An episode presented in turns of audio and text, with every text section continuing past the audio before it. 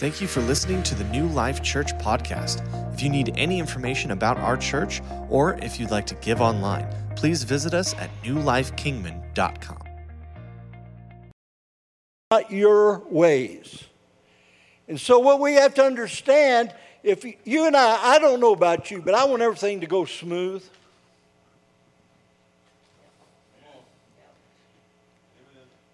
I want every one of the dreams I have to be fulfilled instantly. But see, opposition is not impossible if you're going for God. When Joni and I decided to go to Africa, we got there, we had great dreams.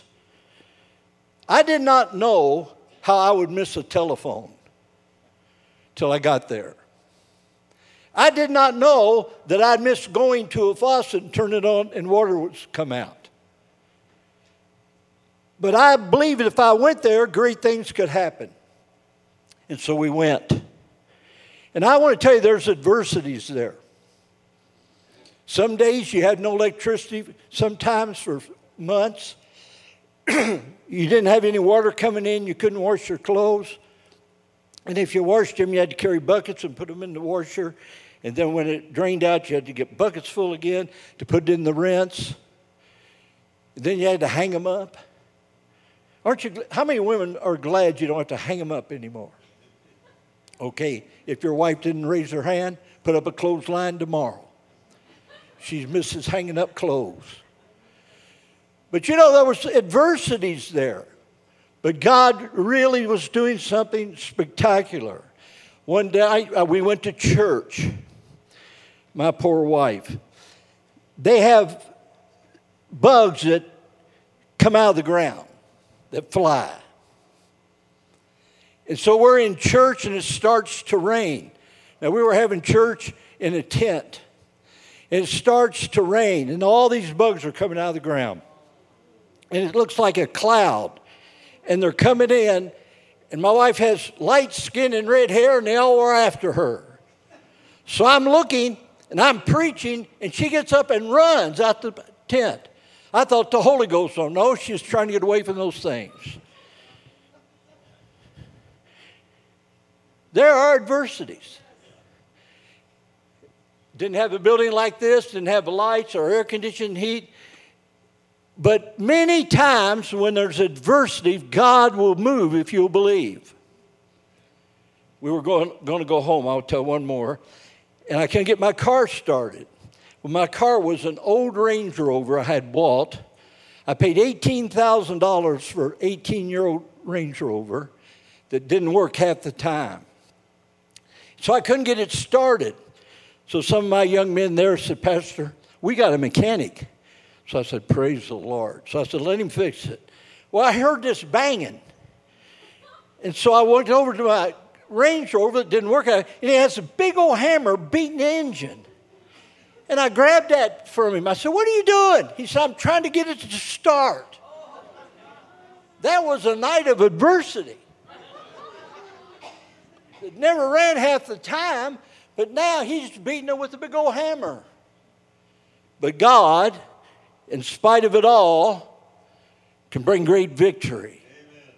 We've seen great victory. I've seen a little girl, little girl about, I don't guess she's about 11, that was on her way home and there was a dead baby laying there.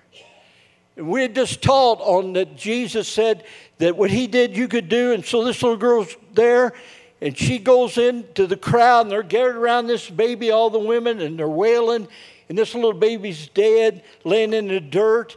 And she crawls under the legs of one of the ladies, touches the baby, and says, Be healed in Jesus. And the baby came back to life. I was told this here before, but I went to church that night, and the biggest crowd we'd ever had was there. And I'm feeling good to come to see the white guy. And so I said to my interpreter, Wow. He said, That's not you they come to see. I said, Well, who did he come see? He said, The little girl that heard you say Jesus said we could raise the dead. On her way home, she raised a dead baby.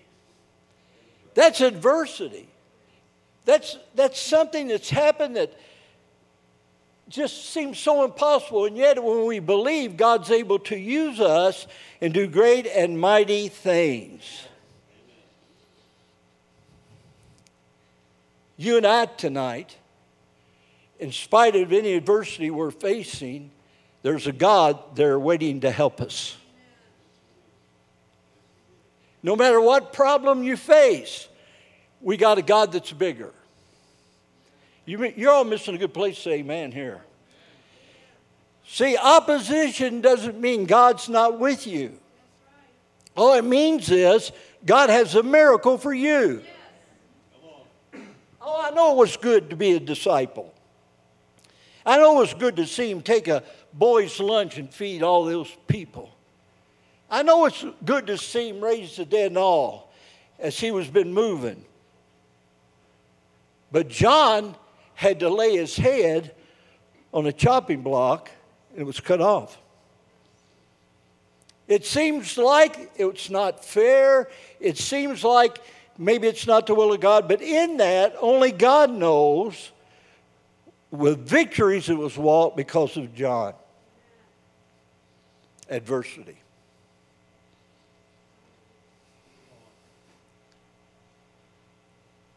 Paul said, There's a great door and effectual opportunities open, but there are many adversities. We have a tendency as human beings to look at the adversity, adversities and not look to God. History tells us some of the greatest moves of God in all of history came out of impossible situations where people would look what they're going through or what's happening and they'd say, Why is this happening to me? But in the end, God brought tremendous victory.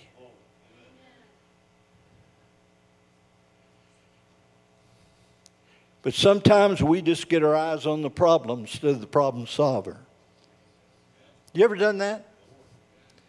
Many times we look at the situation instead of the God who spoke and the world became. And so tonight, great victory, if you want God to use you, doesn't mean you'll never have a problem. It just means you always have a problem solver that'll help you in the midst of it.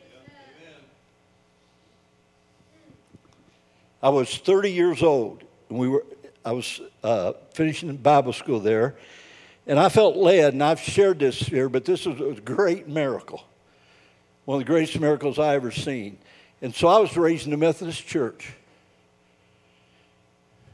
So I could, I knew, hear our prayer, O Lord, and I knew all the things you repeat on Sundays. I've been there my whole life. And I felt God say to me, send a letter to the pastor of the church where you were raised and tell him you want to hold a revival. Well, that's the least thing you do is tell the pastor you want to come hold a revival in his church, especially the church I was raised in. I remember growing up in there, nobody talked, nobody amen. They all come in there, and the most exciting thing that we did was sing, Hear our prayer, O Lord. And so I sent this letter off, prayed over it, and I thought to myself, if this happens, it's bigger than a miracle. But I felt I should send it to him. There was, you know what a diverse, a, a, the problem is sometimes it's called church boards. they fight over what color carpet they want and everything. So he took it to the church board. And so they had a meeting. Well, I thought, well, that's over with. And so I got a letter back a few weeks later and says, the pastor wrote me a letter and he said, uh, I heard you were raised in this church and your family. So we took your letter to the church board, and I was ready to throw it down right there. I thought, well, it's not going to happen. And he said, We've decided that we won't support it or back it or come to it, but you can use our building. And so my, myself and two guys from school I was going to, we went door to door passing out pamphlets. And the first night we had a massive crowd of my family. My grandfather, grandmother, mother, dad, and cousins, and my sister came because my mom and dad made her. So I remember, I thought, I'm doing the will of God. God wanted me to do this. And I gave an altar call. My grandfather came. And so then there was a camp meeting going on in Silver Hills in New Albany, and they had a thing for the young people. They had about 100 young people at this camp and adults, and they'd have three services a day. so I went up there and I started talking to these young people. And we were sitting under this big oak tree. And uh, as we were sitting there, and I'm, I'm trying to get them to come to the service. Because I felt like God said to me, He can move in young people. And so I just broke a limb off that oak tree. And it, for you, it's never seen real leaves and big trees. The oak leaves are big. And so I said to you, I dare you to take one of these and pin it on your word to school tomorrow. And they looked at me like I was crazy. And I said, if somebody comes up and says, Why are you wearing a leaf? Say, I'm glad you asked. And I want you to invite them to the revival. So you know what they did? They did it. They went to school and they were wearing leaves. Now, you know what? There's adversities if you wear leaves to school. Only Eve and Adam could do it, nobody else. And so people would, they'd ask him, why, why are you wearing a leaf? Well, I'm going to this revival night. I'd like for you to go with us. And so as they begin to share that night, about 25 young people came that they'd invited. Those people around there at the campground, 25 counting themselves. And we had an altar call, and I gave an altar call, and all the young people came to the altar. And we prayed a sinner's prayer, and I said, I'd wear it again tomorrow to school. so the next day they went back to school. By the time the first week was over with, that Methodist church was full of nothing but young people. Full of it. Church council wasn't there. Pastor wasn't there. Young people were there. And they started getting saved. So, so I created a problem. I didn't tell them to do this. So the Baptist kids went back to the Baptist church and the Presbyterian church, all their churches, and they said, You need to come to this revival. So we went several weeks every night in this revival. It got so big that we couldn't hold them in the Methodist church, we couldn't hold them in the Presbyterian church. The only church big enough was First Southern Baptist Church that seated 800. By the second night in the Southern Baptist Church, it was packed with teenagers. I mean, packed. This is a miracle of God. Adversity, I was still Methodist. And these kids was raising their hands. And I didn't know how to control them. They got excited with praising God without anybody telling them. And out of this revival, I'm telling this for the glory of God what seemed so impossible and something that shouldn't have worked out, God began to move. And this went for five weeks. The power of God, it shook every church. The Baptist pastor had a problem. His kids act like Pentecostals. Some people have never seen that. I hadn't seen anything like that.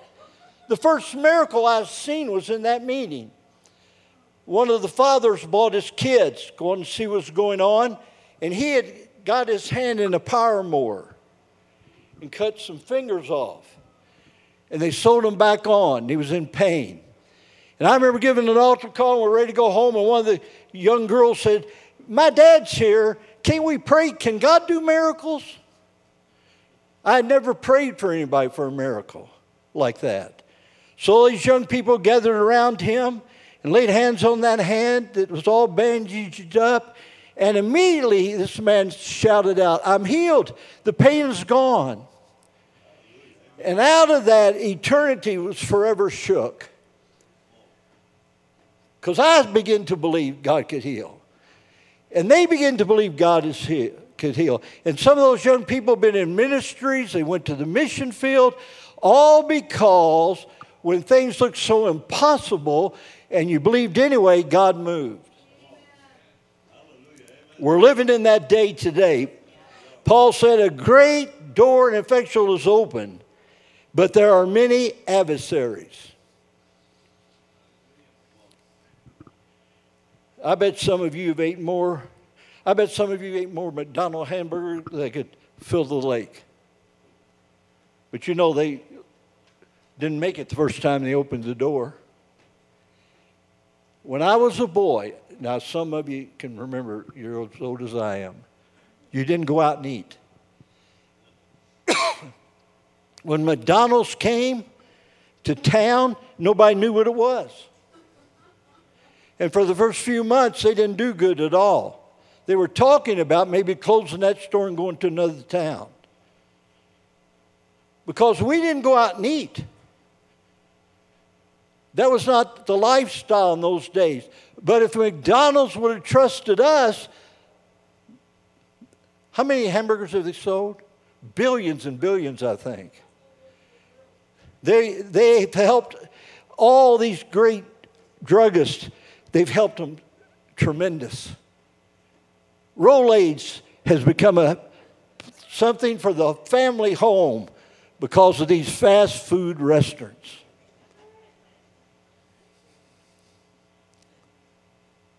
But you know, in life, you never know how it's going to play out until you venture.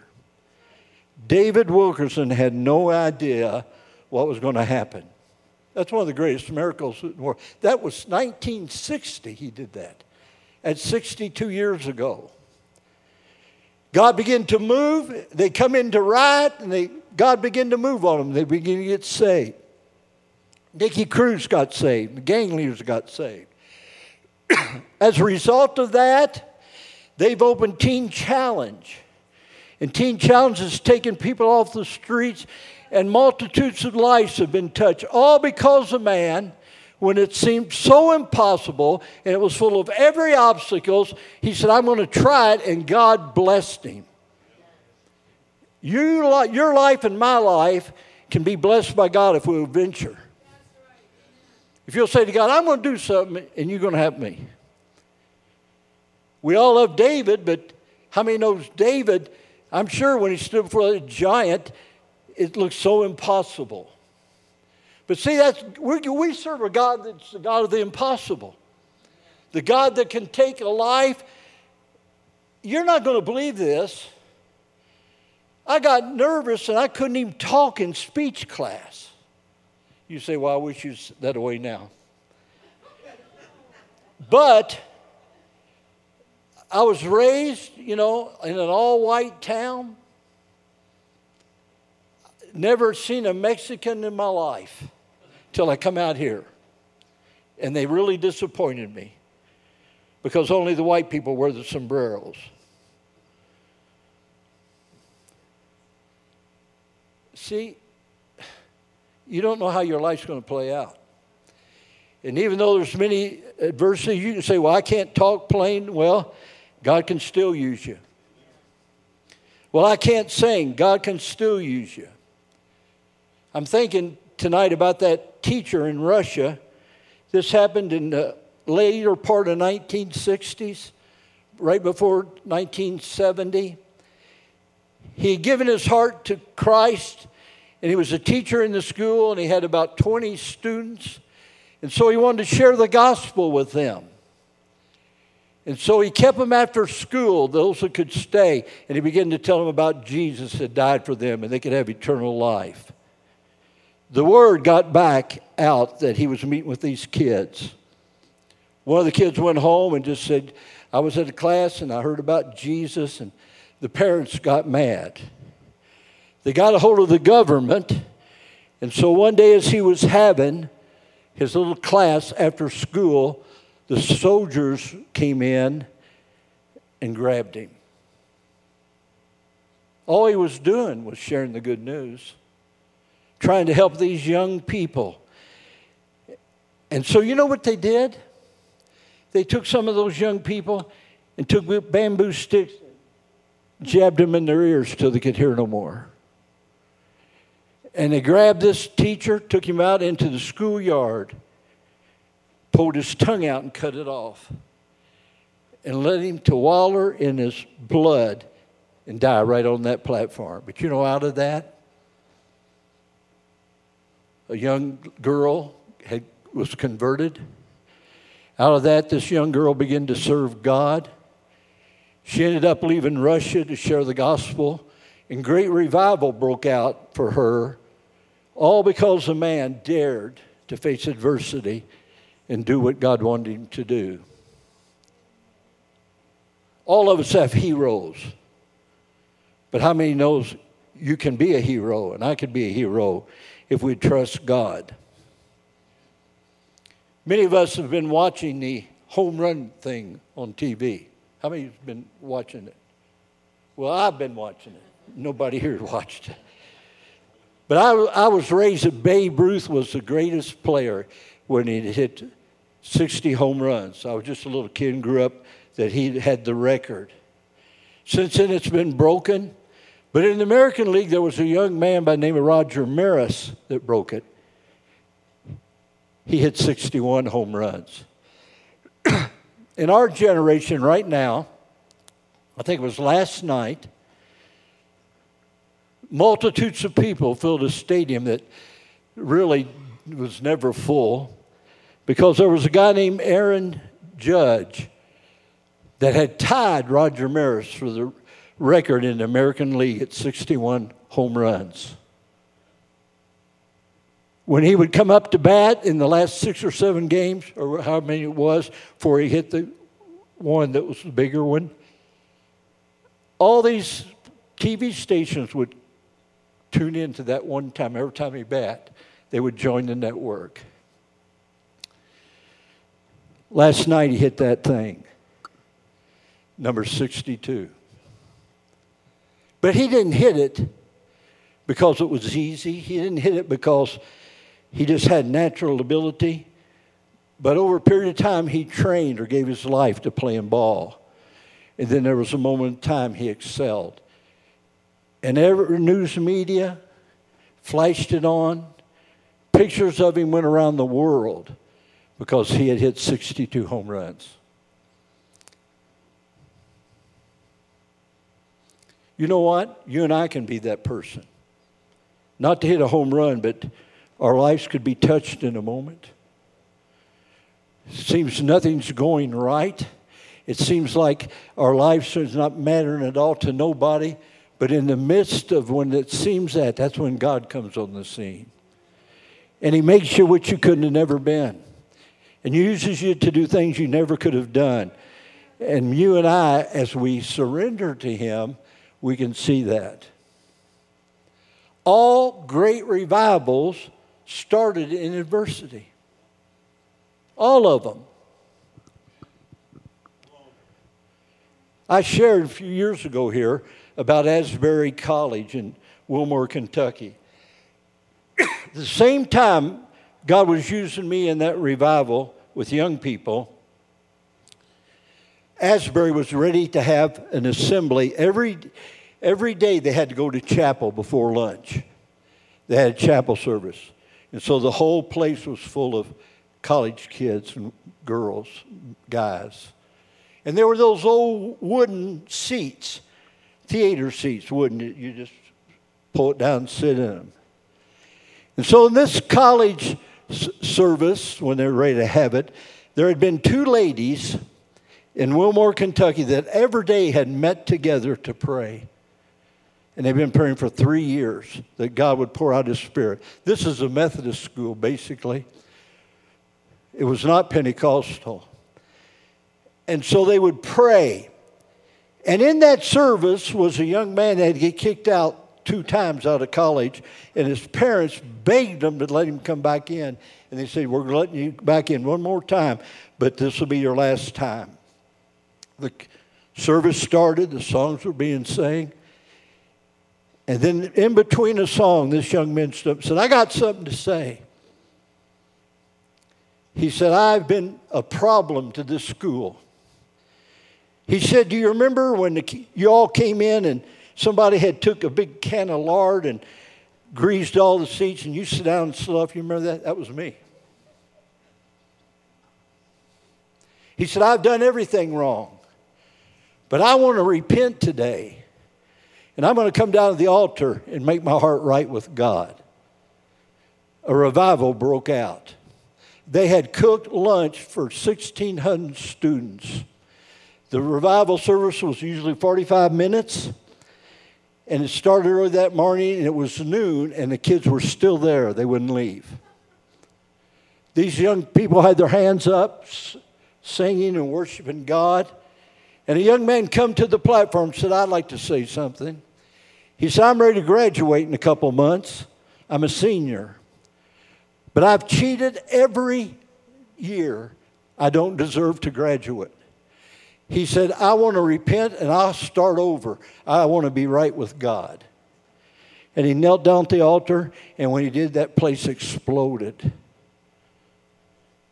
If you'd like to hear about that, you can go online ask about the Asbury revival, and they'll bring up the president of the school was Dennis Kinlaw, and he will share with you what happened at that school. Nobody would go home. They were there night and they were there days. Nobody went and ate. You know, you got revival, nobody will eat. Well, maybe you fast a lot, but I like to eat myself. And so it went on. All because, as impossible it might seem, two little ladies started praying and, and wouldn't let go. Said, God, we want revival for this school and these students. And I remember we were in revival in that youth meeting. And so we took one night off, and I drove to Wilmore, Kentucky from southern Indiana. When I got to the chapel, there's big steps going up to the chapel. There was nothing but shoes there. Everybody left their shoes there because they said it was too holy to walk inside with shoes on. WAVE and WHAS from Louisville, Kentucky was filming it. One of the broadcasters even said on the news, and you'll see that if you look it up, he said, uh, I'd recommend you go see what's going on to his audience.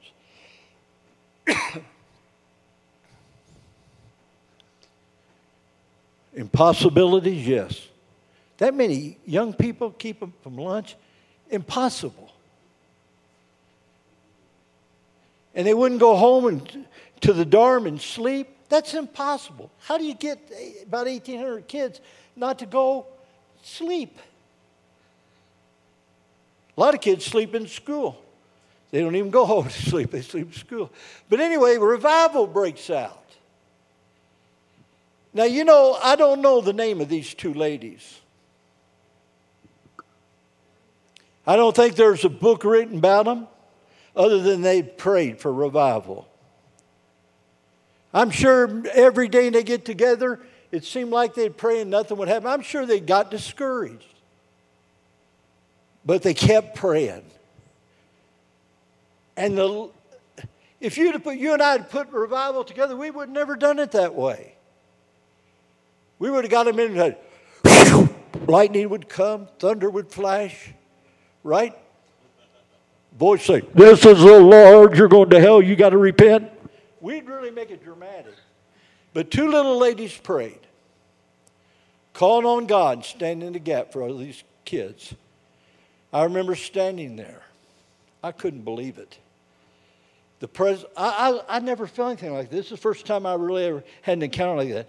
And the power of God was so real, I couldn't move.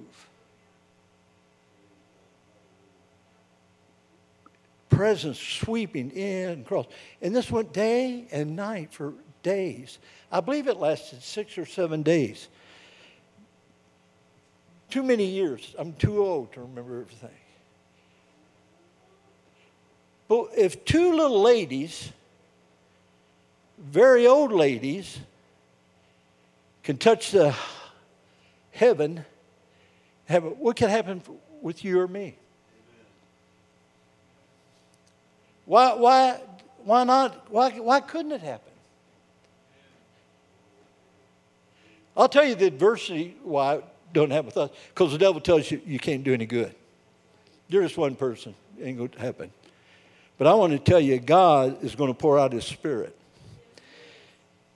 They said to Babe Ruth, they said, Babe Ruth, what do you do when you strike out? You know what he said? I get up the next time and hit the ball out of the park. There's times we strike out when we try to do something, don't we? But we're not supposed to stop. We got to get up again. We got to face, even though we struck out, we just got to face, say, well, I was struck out then, but I'm not going to strike out now. And God is looking for us to stand in the gap. Stand in the gap and believe in God for great things. Uh, Pastor Wilson, Pastor John, they all know this, but we all know someone named Harold Warner. Harold Warner was saved in the Jesus movement in Prescott. Just transformed. He's back Cape Cod. His family, you know, was pretty nice life. He took off to live the life, hippie life, and he got to Prescott and they were having outdoor concerts. And he answered the altar call and gave his life to Christ. Out of that, he began to serve God in the church, had a vision for what God could do. And you know what happened? Him and uh, another guy was going to check out this town because Harold was going to pioneer a church, and they had a wreck, and Harold was paralyzed. The apostles faced him. It looks like it can never happen. But Harold kept pushing on. And finally, they launched him and sent him into Tucson, Arizona, in a wheelchair with his wife to start a church. Everything's against him, but one, and that's God. He began to pioneer, he witnessed. Everywhere he went, he had to roll his wheelchair up to his car and put it in, and just had a tough life trying to do what most people that was not paralyzed could do very easy. But God began to help Harold. And today, he runs over a thousand people. Not because he's a saying, because I've been on this platform, he can't, he, I heard him, he can't sing. Not because he's got it all together, he's in a wheelchair. Matter of fact, because of that, he lost a leg because of his circulation. But he believed God. And God says, I've got a man, he's in a wheelchair. Other people could do it easier, but I'm going to put my hand on him, blessing. And today, he has sent young men around the world, pioneered all over America. Only heaven knows how many people's been saved because Harold in the midst of impossibilities, believe God. We have only one life to live. That's what the Bible says. We just have the memories. But what about the vision for tomorrow?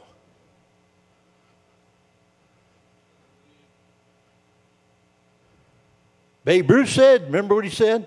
If you strike out, you get up and hit a home run. And though you might have tried, you've been believing God, didn't look right, I want to tell you, God's still on the throne. Patton, that great leader, said, even if it looks like you're defeated, take a risk and engage the enemy again. That's what made him a great leader. It wasn't what he's seen, he had a vision that he was going to win in the end. And you know what the Bible says? You're going to win in the end. I said, You're going to win in the end.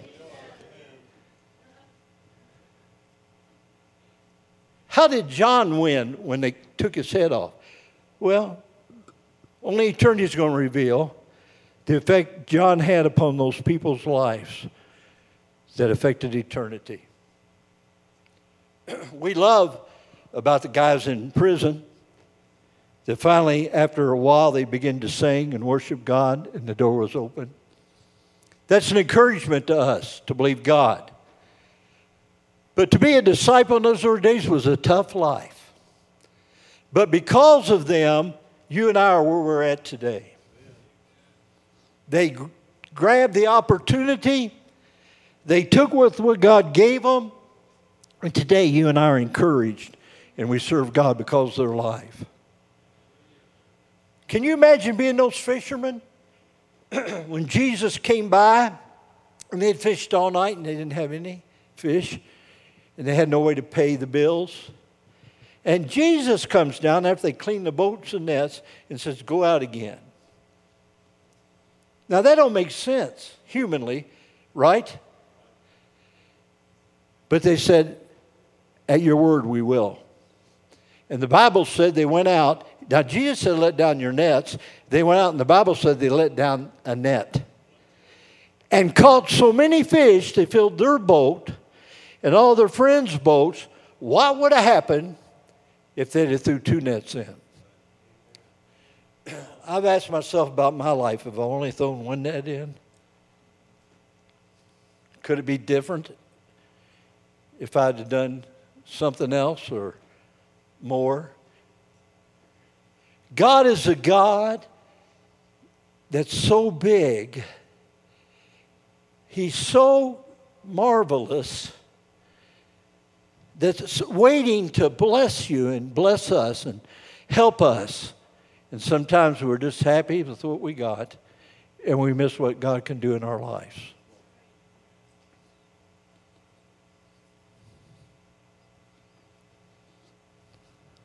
What do you do if you invite somebody to church and they refuse to come?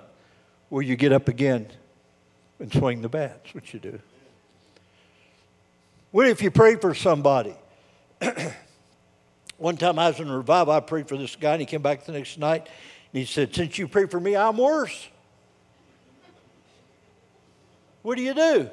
Say, Well, I quit, I'm worse. Well, you just pray again. You pray again. And I want to tell you, the person in your seat, if they'll trust God, they're going to see something, be a part of something they never dreamed was possible. If you and I, as a group, will believe God, we'll see something we never dreamed could happen. Folks, I, when I wrote that letter back home, I was young. I just wanted a place to preach, and I thought maybe they'd let me come because I was raised in that church. I had no idea what would happen. Had no idea. But I'm glad I did it. I'm glad that I got to see that and go to the Asbury revival and see the park. That Asbury revival is so powerful that the cameraman that's filming it while the news is going on leaves his camera running and goes to the altar and got saved. You said, Boy, I'd like to be in something like that. Well, it only happened because two little women prayed and they wouldn't quit praying. And when the devil would tell them to pray, well, it ain't happened. Probably every morning when they get your prayer, say, Well, you here to waste another morning, are you? That's what the devil's saying.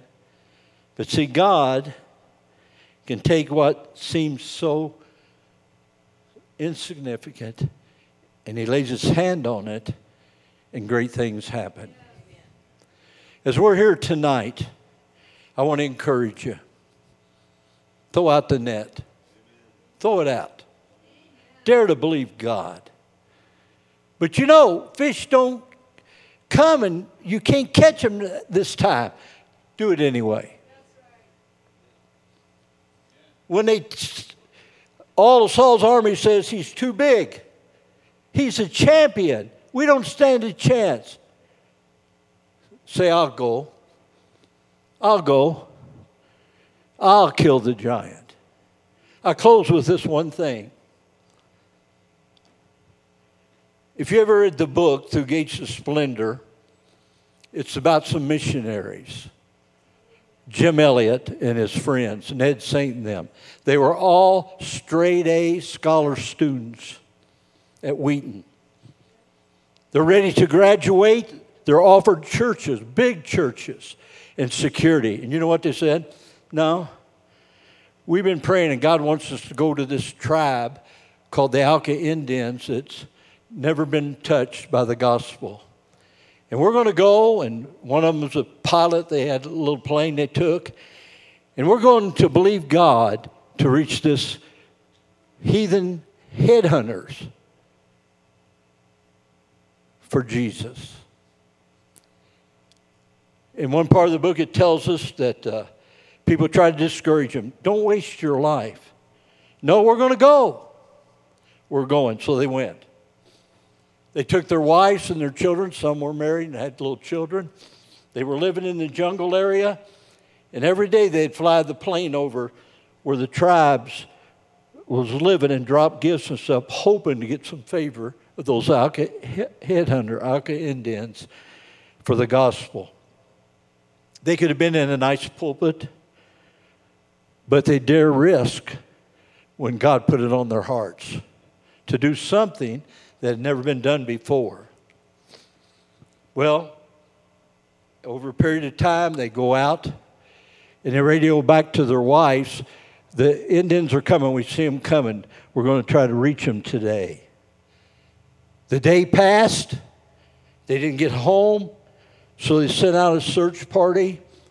And what had happened, the Auca Indians that they had come to give their lives to had speared them in the back and left them dead in the river. What would I do, or what would you do if it was us?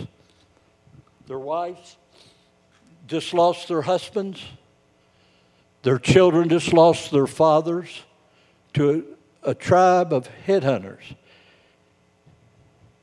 what would we do? So they were encouraged to come home. And Elizabeth, how many ever read a book by Elizabeth Elliot? Famous Christian writer. Said, No, I'm going to try to get in their tribe and witness to them. So they, they didn't know this, but the Auca Indians, when they killed a man, had to take the family in and care for him, the wife and kids. So these ladies went and started living with the headhunters that killed their husbands, murdered them. What would we do? They began to learn the language of the Aucas. And one by one, they begin to get them converted. As this played out, you know what those, it, the very guys who killed our, those missionaries begin to preach the gospel and begin to travel in America, sharing the good news with our people here in America. All because somebody risked and believed God to use their life and do a miracle. You know, I don't like the price of gas. When I filled up today, I can't believe it was $85 to fill my truck up. But what's that got to do with God? I get so consumed with gas prices and who's in the White House and who's here and there that I can miss an opportunity to see God move. This is a day of revival. I believe it. I believe this is a day that you and I can be part of a revival. That we could see sinners that the world never would dream would darken the church get saved and begin to evangelize and preach the gospel. And we could see a mighty outpouring if we dare believe God. Let's bow our heads together. God is good tonight, and God wants to use you and me, the person in your chair. And I believe God can use us. And though we might not have the talent or the abilities, God can make what we have be an instrument of revival before Jesus comes again. We appreciate all that's listening online today, and we appreciate you joining us in the service. But you too, God has a purpose for your life, and God has something special for you to do. I want to do something tonight. How many of us would dare just say, you know what? I don't know what I have to give. I don't know if I got any talent or anything. But if God could use me, and I could be a part of something that would spark a revival before Jesus comes, I want to do it. You just stand up with me. Just stand up say, I want to be a part of what God's going to do. I don't know what I can do, but I'm going to make myself available. And, and God, if God can touch me and use me, I'm available. Let's pray together. And say, Lord, there's nothing impossible for you. And tonight, I want to see a mighty move of God. And whatever way you could use me, whether I have talent or not, I want you to touch my heart right now and give me a vision for what you're about to do.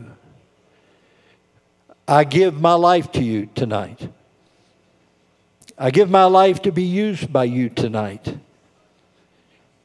And let me, Lord, be a part to touch lives that they might know you. For I pray in Jesus' name. Amen. Amen. I was thinking while I was preaching, I wonder who's in this building tonight that we just know each other and you, we're here. but I wonder who's in this building could spark a revival, an outpouring of God where sinners could come to know Jesus. It could be you. And I believe God, if you believe, can make it you.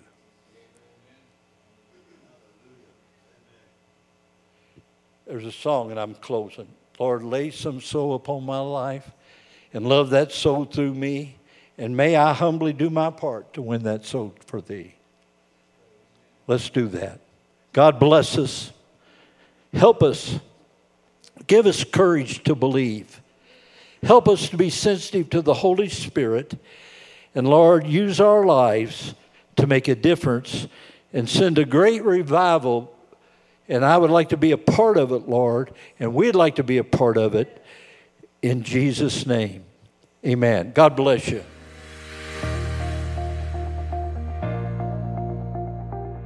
Thank you for listening to the New Life Kingman podcast. We can't wait to see you next week.